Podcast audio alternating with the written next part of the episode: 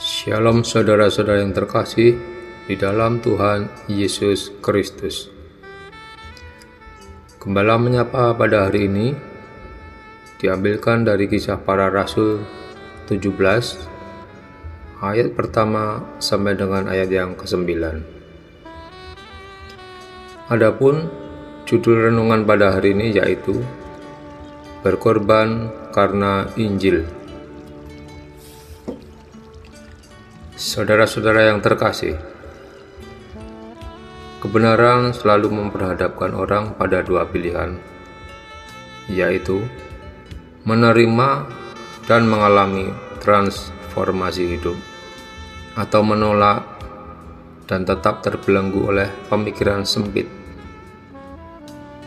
Demikian juga orang yang memberitakan kebenaran selalu menghadapi risiko, yaitu ditolak dibenci, bahkan dibunuh.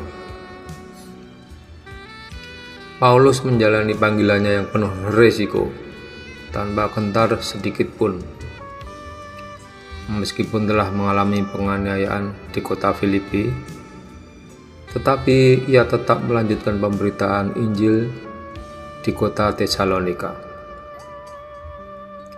Paulus memulainya di rumah ibadat orang Yahudi karena ia ingin orang-orang Yahudi menerima Kristus sebagai Mesias. Perjanjian lama telah menubuatkan datangnya Mesias. Tetapi orang-orang Yahudi belum bisa menerima bahwa Mesias yang datang itu menderita dan mati di salib. Tiga hari sabat berturut-turut Paulus membicarakan kitab suci untuk meyakinkan orang-orang Yahudi bahwa Yesus yang mati dan bangkit itu adalah Mesias yang dijanjikan Allah. Ada yang percaya dan menerima Injil yang diberitakan Paulus, seperti perempuan-perempuan terkemuka dan orang Yunani.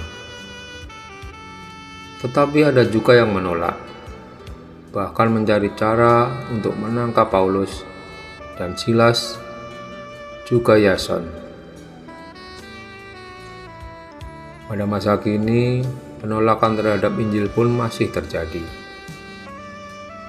Hamba Tuhan yang setia memberitakan Injil harus siap ditolak, dibenci, bahkan dianiaya.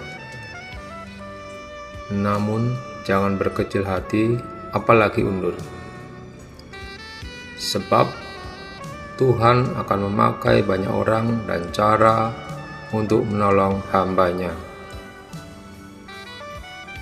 Demikianlah renungan kita pada hari ini dan selamat berkaya. Tuhan memberkati pelayanan kita.